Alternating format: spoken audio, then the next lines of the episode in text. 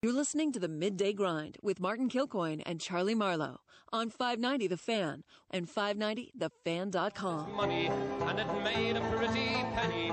I put it in me pocket and I took it home to Jenny. She sighed and she swore that she never would deceive me. But the devil take You gotta love the Irish jig music. Is this technically an Irish jig? Oh, this is a jig. Sure. I'm sure you could make that a jig. I'll tell you what, what an atmosphere. Right down here, Maggie O'Brien's, Market Street, St. Patty's Day weekend, people already in the mood and festive, wearing green, eating the corned beef and cabbage at Maggie O'Brien's, drinking the green beer. And I have to say, we always go to different spots and go, oh, this is so good, this is so good. The pizza we just had, and we're oh. basically eating during the show now, pepperoni, bacon, and sausage is really, really good here at Maggie O'Brien's. So much going on all weekend long for St. Patty's Day. We'll tell you more about that in a second. But first, we want to go out to the phone lines and talk with Earl Austin Jr., who got to be on the call for a big time Billiken comeback win last night at Barclays Center in Brooklyn as the Bills move on, beating Richmond 71 68 in their first game in the A10 tournament. Earl, how you doing? I'm fine, Charlie. How are you? Oh, looks like you guys are having a good time over there. I'll tell you what, they're already two days before St. Patty's Day here at Maggie O'Brien's. They're already ready to go. Well, because I was at Fox 2 last night, I wasn't able to listen to your call. I'm watching the game on TV. What was it like courtside? Because watching the first half and then watching Travis Ford and his halftime interview where he said, Give me a break, one foul shot, and then he was working the refs in the second half. What was the scene there on press row as you're calling it? Yeah, it was. Yeah, it was pretty accurate. it was a it was a tough half because, like you said, we we we shot one foul shot. The one thing we were we weren't as aggressive as we were supposed to be. We weren't playing delicate basketball. We shot 12 threes. We kind of settled, and then we did we did have some. I think they only called Richmond for one foul, so everybody was in a foul mood. Me and Rammer were too as well. And then the second half, we just went back to doing what we do best, just attacking the basket, attacking the offensive, defensive boards, and really turned up the defense with the one-three-one. And uh, just got Richmond was so comfortable. Golden, their good center, dominated the first half. He had 16 points, but we just really just, just turned up the effort. And the, the, the big stat in the second half, we all rebounded Richmond 27 to six, and had and ended up having uh, 14 of our 17 offensive rebounds. And Hassan French took over the game. Uh, him and Tramaine. Hassan missed like the last seven minutes of the first half with with his second foul. And that's when they, they got away from us, went up double digits. So it was a good victory. It was good to get to 20 wins and still be able to keep playing. That's that's what it's all about. And I'm watching the Billikens last night, and all season long, really. We were talking about this in the previous segment. They have so many good guys who are athletic that can penetrate. We know Javon Bess right now is not at 100%, but they have so many gritty guys that will go out there and outwill you. I know they shot 31, 32% yesterday from three, which isn't terrible, but man, this team, you just watch them play, and what they need is that guy who can just sit behind the arc and, and hit from about 45%. And that's why watching that game, I feel like I was even more surprised that the Billikens were able to come back from a double digit uh, deficit because they don't really have that three point capability as much, but they really kind of willed themselves to victory. Yeah, that's like I said forever. Our, our team is the, we're the two F's. We're flawed but ferocious, and that's what. And nobody exemplifies that more than Jordan Goodwin. He was like one of six from the free throw line, but he had seven offensive rebounds. He's the best rebound, offensive rebounding guard in college basketball.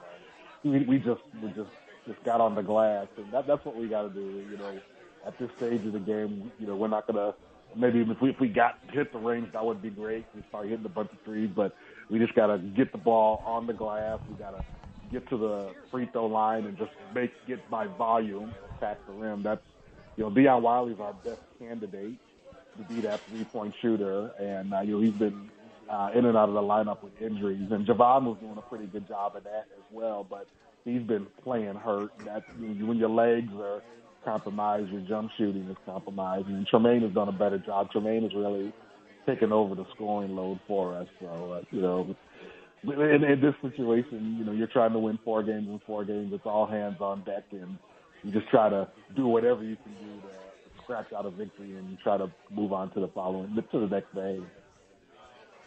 Yeah, you almost feel sorry sometimes for Travis Ford when you go to a practice and you just see ice bags and guys wearing boots and all that, and you know that they're already thin in terms of numbers, and then you got a lot of guys who are banged up, and I'm sure we'll hear more about that after the season. So again, it's, it's a tough, tall order to win four games in four days. They got to take down Dayton, a very good team tonight in the A10 quarterfinals. What do you think the the keys to that matchup is? Are tonight? Well, we played our best game of the season at home against Dayton, and we played with a sense of desperation because we were on a four-game losing streak, and we really took it to them.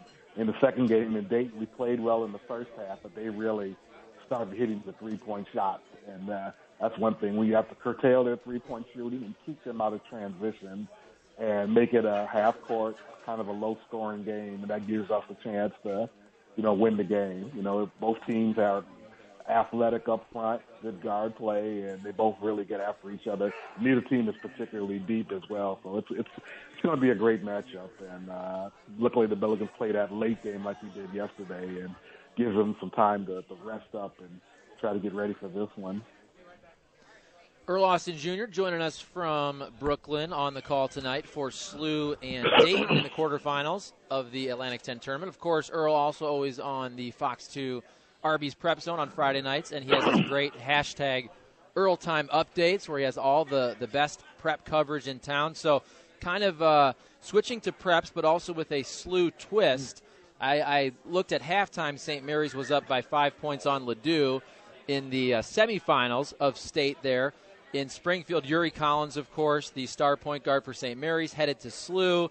You also have East St. Louis alive with Terrence Hargrove Jr. And I was talking with Yuri Collins the other day for a Fox 2 story, and I'm just thinking to myself, because we're watching the highlights, Yuri Collins is such a great passer, vision, throwing the lobs, and then every time you watch a highlight from East St. Louis, it's Terrence Hargrove throwing down the alley oops. You can just envision in Midtown the next four years a lot of alley oops from Yuri Collins to TJ Hargrove.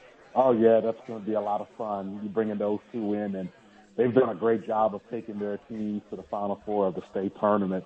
One development with Yuri, though, Yuri evidently got hurt in the early in the second quarter against Ladue, and he's got to return to the lineup, and they still have a five-point lead. So hopefully he'll be okay. And I think he has, he had a collision with a Ladue player, so he's been out for basically the whole second quarter, and hopefully he'll be back in the lineup for uh, for St. Mary's. But as you said, he's been tremendous all season with his ability. Not only he's been scoring at a high rate, but his ability to pass the ball has been well documented. Handles the ball. He's a true old school point guard who thinks everybody you know ahead of him, get them going. Then he decides to call his own number.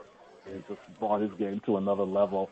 Not only did he win to the Final Four, but they won. East St. Louis won the Southwestern Conference, beating Belleville West out, which is the defending state champion, and they're looking for a repeat with EJ Liddell uh, this this evening in the semifinals. And the one game we haven't mentioned yet, because he talked about St. Mary's Ladue and Belleville West taking on Chicago Curry, East Side taking on Peoria Manual, but you got CBC, Caleb Love, the superstar. We'll see where he ends up college wise, taking on Francis Howell, kind of that prototypical team. They don't have the the quote unquote superstar. They have some really good players, but really play good overall team basketball they got excellent players at every position, and they got size. They got Sam Thompson, who's six nine, and Matt Sharp, who's a baseball stud. He's a, but he's also a hell of a basketball player at six four, can play inside, outside. Then uh, Patrick Schulte, who's a soccer stud, he's going to St. Louis U to be a goaltender, goalie in soccer. Uh, but he's a hell of a basketball player too. He had 22 against McCluer North in the sectional, I mean the, the quarterfinals. But the guy that makes it all go is Jalen Dalton five eight point guard, and he's been there for four years. Like I say, it's just a great unit, and then each each day it's a, it's a different guy leading the score team and scoring. Well, CBC they got that star in Caleb Love, who's been very good throughout the season and the pro, and even better in the postseason. But they have Josh Wallace, who's good inside, and Ari Jackson has really come on strong in the postseason. Another senior, and uh, Justin Tatum has really got this team battle tested. A great schedule and uh, they've got the, every every win in the postseason has been by at least uh, ten to twenty points. So uh, they're they're clicking on all eight cylinders. That should be a really good game. And Earl, because I, I got this on the text line, we were talking about shooters for for SLU, and a lot of people texting me about Gibson Jimerson. Do you know much about him headed to SLU next year? He's a young man from North Carolina, I believe, or Virginia, but he attends Montverde Academy in Florida, and he's a premier three-point shooter, shooting in the mid to high 40s from three-point range. He's a six-six wing player, and he he had one game where he had 11 three-pointers this season. And Verde plays a high-level, high, you know, uh, high-level uh, type of a schedule against the best in their, you know, best in the country, Kill Academy, IMG, and I think you'll see them in uh, a big national tournament coming up uh, uh, next week or in a couple of weeks, and you'll get a chance to see him play. And I think he's got a chance to really uh, make an impact because he can really knock down the long ball. Earl Austin Jr., great on the preps, great on the call, of course, for the SLU Billikens. Will be again tonight with Rammer as SLU takes on Dayton in the A10 quarterfinals. Thanks for joining us, sir. Have a good call tonight. My pleasure, Charlie. You take it easy now. All right, I always do. That's Earl Austin Jr. joining us live from Brooklyn. Always love Earl the Pearl with the pearls of wisdom. And there you go. I threw it out there. Now, Gibson Jimerson will be a freshman. I don't know if right off the bat he's going to come in and, and be that guy, but I hope so because he at least fits the profile of what they need. I think, though, that Travis has been very good. Even if some of these guys had to transfer and leave, there's been some off the court issues, but he is good in the transfer game. So nowadays, so many guys transfer, right. and now you're seeing guys available immediately. And that's not just grad transfers. That's guys who are leaving four year schools and can play immediately, like a Mark Smith going from Illinois to Mizzou. So we'll see how Travis reloads after this season. Yeah, that's the other side of this is what does he do once the season ends with that transfer rule? I mean, Drew Smith at Mizzou, he, he didn't get the waiver, but he's going to be there. Everybody's looking for the next Kassius Robertson. I mean, that, that's all you need. You just need the guy to come in and fill that role for one year. And if they find uh, a guy who's got some experience, has been in the NCAA for a while, who's going to be a fifth year senior that can shoot and hit a few shots for them, bingo. They've got that plus the, the kid that we just spoke of, the freshman that's coming in next year. The sky's the limit with them. It's, we're moving forward. And discussing Mizzou, you're saying Jeremiah Tilmon obviously coming back, Mark Smith, so they'll be juniors next year. You have Javon Pickett. You have Xavier Pinson, who's shown flashes throughout the season. Torrence Watson coming on from Whitfield late, scoring 20 points yesterday. And then the text line Marty steel toed boots texting in. Everyone assumes Jontay is going pro. If not, Mizzou is loaded next year. So I want to throw that to our NBA expert because I do think that's a fascinating question. With Jontay coming back, having not played for a year, if he was already borderline, let's say, first round, I, I think he probably would have been taken late first round. But if you haven't played for a year, Matt Rocchio, I mean, do you think he's for sure an NBA pick? Yeah, he, he's definitely no matter what NBA pick with his Without combination playing. of size, ball handling, and shooting. He's still an NBA first round. But a pick. first rounder. And and the reason why I think this this is such an interesting question is mainly because of how this draft is being viewed by NBA teams, which is after the top six picks, there's a noticeable drop off to the point where whether or not you're picking seven or 18th, you're not going to be picking a very different player. And so that mismatch in the middle I think this year actually helps Jontay Porter when you're talking about him being like a 20 like 22nd overall. Whereas next year if it's a really strong lottery he could get pushed back into the late 20s even if he comes back has a good season he could move back. This is a weak draft and I think anytime you can take advantage of that when you already are being talked about in NBA circles I think I understand that. I think that's an interesting point though because last year we were all paying attention to all the mock drafts leading up Yep. before Jontay ends up coming back to school. And that's where I was seeing him as the 22nd pick or the 27th pick, whatever it is. And I'm, I'm not saying that would necessarily surprise me if and that, that was still a really the good case. dra- and that was a really good draft Okay, so that's a better that's a better draft, and you're saying this year's draft is weaker, but I just think that's a tougher pick to make when you haven't seen this guy play for an entire year. In a in, in the first round, I get it in the second round. Sometimes in the NBA now, I mean, some of these second round guys aren't even making it to the NBA. But with your first round pick, you're guaranteed money there, you're guaranteed contract, and also later on in the draft, you're going to have the better teams. I guess you can say that they'll they'll have uh, you know not as much of a need for him to come and help early. But Rocky, you have a mock draft up right now. Yeah, SI had- BasketballInsiders.com had him at 16th to the Pistons. Wow, that's high. Um, Yeah, you got to go. If that's the case, you got to You gotta go I don't if you're care if you haven't 16. played. Again, the fa- I, I just think that that really there's so much malleability in this draft where Great word. literally the same guy who maybe get take, take ninth this year, you could. There's probably a lot of teams who probably will not have him in, on their big board until like 15th. And as opposed to that, there could be a guy who goes 17th. Who there's a couple guys who had him as high up as 10th on their big board. There's going to be a lot of movement after the top five or six players, and I just think that if you can show up and show these guys anything, there's a chance that you might be able to p- take a bigger jump than I think you would be able to take next year. And just because you're looking on your laptop of all the mock drafts, I happen to see, of course, Zion Williamson number one. I hate to go with the obvious NBA, ESPN type story that they just talk about nonstop, but man, when you watch the highlights of Zion Williamson Oof. yesterday coming back and going 13 for 13 It's pretty good. from the floor, and how physically dominant and athletic that dude is, man, it's fun to watch. I, I know that's all that ESPN talks about, but you watch that game and you see the highlights, and you're like, oh my God, this dude absolutely lives up to the billing after missing all the games with the shoe blowing out, and he comes right back and just dominates. he will be the next star in the in the NBA. Um, Bleacher Report has a mock draft here, has him 18th to the, to the Celtics. So, I mean, he really is solidly in that late teens range. It's interesting because I saw SI had one yesterday. They had him 21. But you're right, Rock. When you look at all the groups, guys that are grouped there, they're all 6'9, 6'7, 6'8. Jontay's 6'11. He's the one guy who's taller. Now, he's not an inside force yet. He's an outside player still for me. No, He's But they gotta like prove that something. though. NBA They- they teams right. like that If- too. Here's my thing about Jontay, and, and I wonder if this if this is actually kind of helping him in the light of the injury. He's not a guy who you are banking on his athleticism to be the background of his game. So I wonder if that helps him in that it is an ACL, but I wonder if these teams are saying, listen, this isn't a guy who's going to lose a chunk of his game because he's sapped of any kind of athleticism. He's You know, not Zion. If Ja Morant or uh, Zion Williamson tore their ACL, we're talking about a completely different discussion because those guys are, who, are guys who win off their athleticism.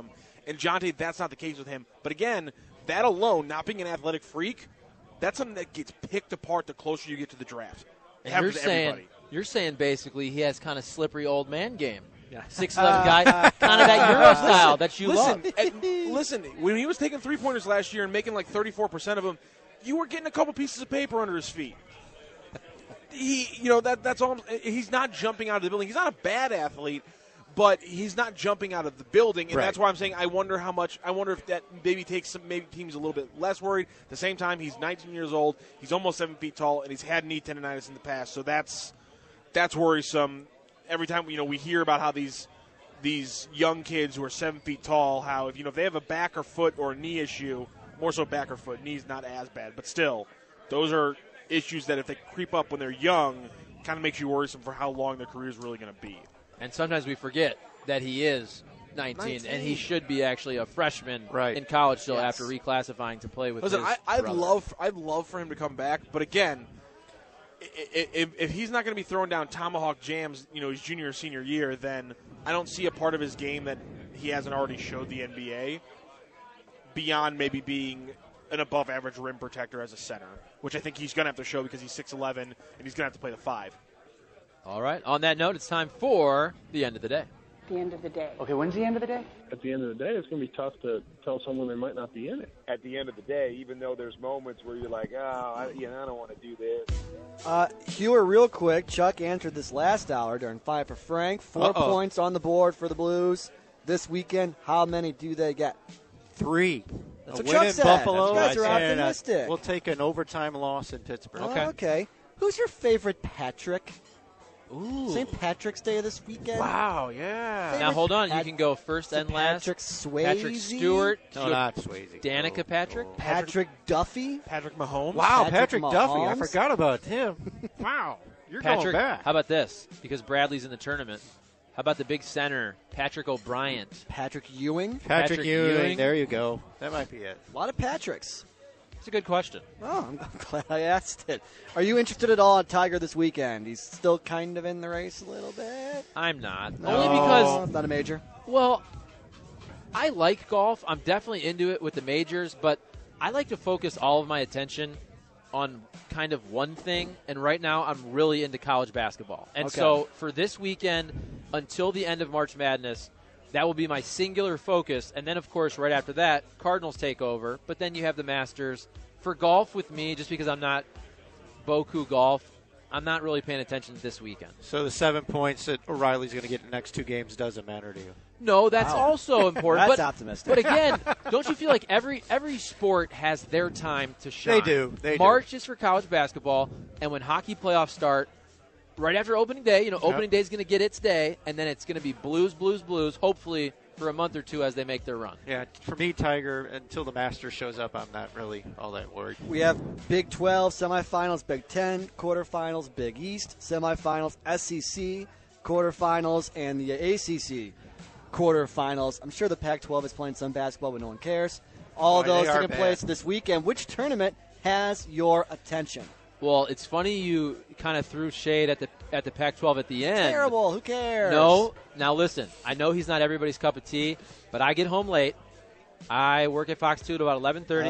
I usually get home at 12, and I have to say there was nothing else on, You and I was watching. watching it. I was watching Oregon versus Utah last night, and Bill Walton Okay. is worth is worth the He watch himself because he's nuts. Right, I get he that. brought up Albert Einstein 15 times.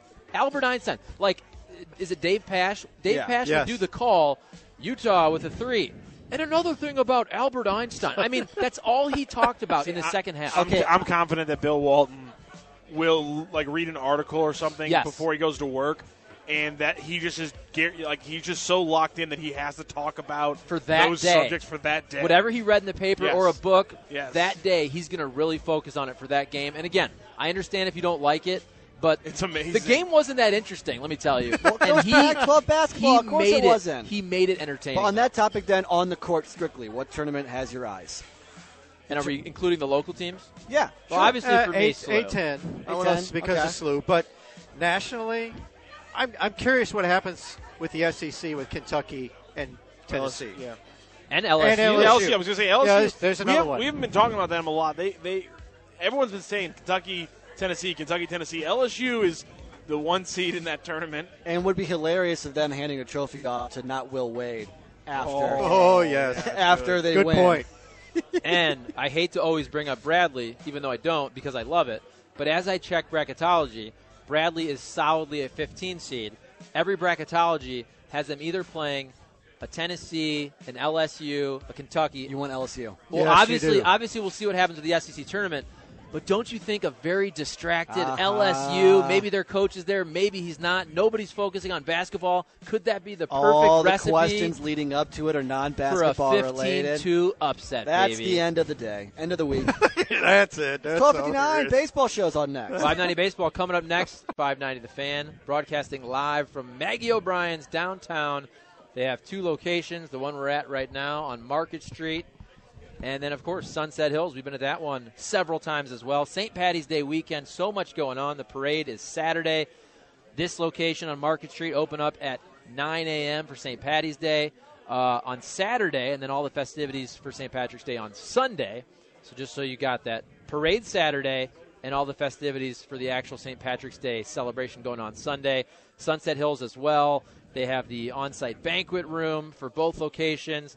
Market Street here holds 250 people, and Sunset Hills holds 40 people there, and it's the 40th anniversary of Maggie O'Brien, so all kinds of food and drink specials coming up all year long, but especially this weekend for St. Patty's Day. Should we do a quick little tease for 590 baseball of what's coming up? We are going to talk baseball.